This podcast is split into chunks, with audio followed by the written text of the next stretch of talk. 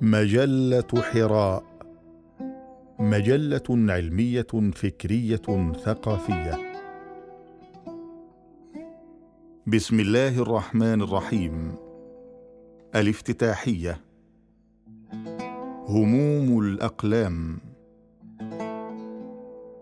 منذ العدد الأول من حراء وحتى هذا العدد والأقلام الكبيرة تتحرك بجد على صفحات هذه المجلة وهي في هم رسم خصائص الفكر الإسلامي والإشارة إلى معالمه وحدوده وتخومه.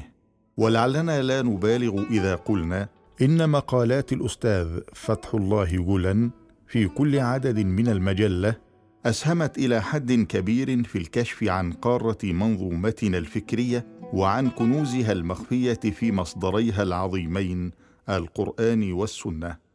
ومقاله اليوم المتصدر لهذا العدد واحد من إسهاماته بهذا الصدد.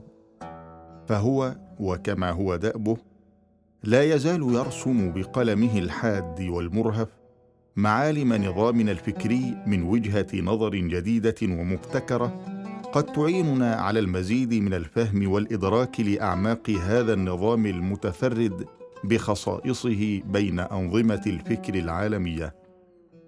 وفي الاتجاه نفسه يأتي مقال الأستاذ فؤاد البنا ليلفت أنظارنا إلى تلك المقاربات والمقابلات التي تواجه الباحثين وهم بصدد التفكير فيما ينبغي أن يكون عليه المشروع الحضاري الإسلامي.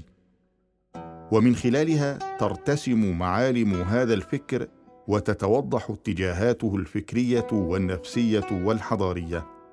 أما الفاتح بطل القسطنطينية العظيم. ويقول عنه الأستاذ ممتاز أيدن ليس برجل سيف فحسب بل هو رجل سيف وفكر. وكما فتح البلدان وقوض الإمبراطوريات فقد فتح الأفكار والأرواح. وأنه بفتحه القسطنطينية إنما يطوي حقبة تاريخية من حياة الإنسانية ويفتح حقبة جديدة تحمل بذور حضارة جديدة بمفاهيمها وأفكارها. وهذه الحضارة لا يستطيع الإنسان بناءها ما لم تكن روحه متشبعة بثقافة الحرية وحقوق الإنسان والكرامة البشرية. وهذا هو ما يمضي قلم الأستاذ محمد عمارة في الخوض فيه وتأشير معانيه ومقاصده وأسبابه وغاياته في النظام الإسلامي. وفي عودة الروح للأستاذ فتح الله يكتب الأستاذ أديب الدباغ عن القاعدة الأساس التي ينطلق منها أستاذنا في البناء الحضاري الموعود. هذا الأساس هو الروح وضرورة عودتها إلى جسد الأمة من جديد لكي تدب فيها الحياة ومن بعد ذلك تستطيع أن تبني وتعمر. وعن أهمية القبلة الفكرية والتعبدية للإنسان يتحدث الأستاذ أحمد عبادي لافتا النظر إلى ضرورة القبلة تعبديا وفكريا للإنسان كي لا يزوغ نظره ويتشتت فكره بين أكثر من قبلة أو أكثر من وجهة نظر.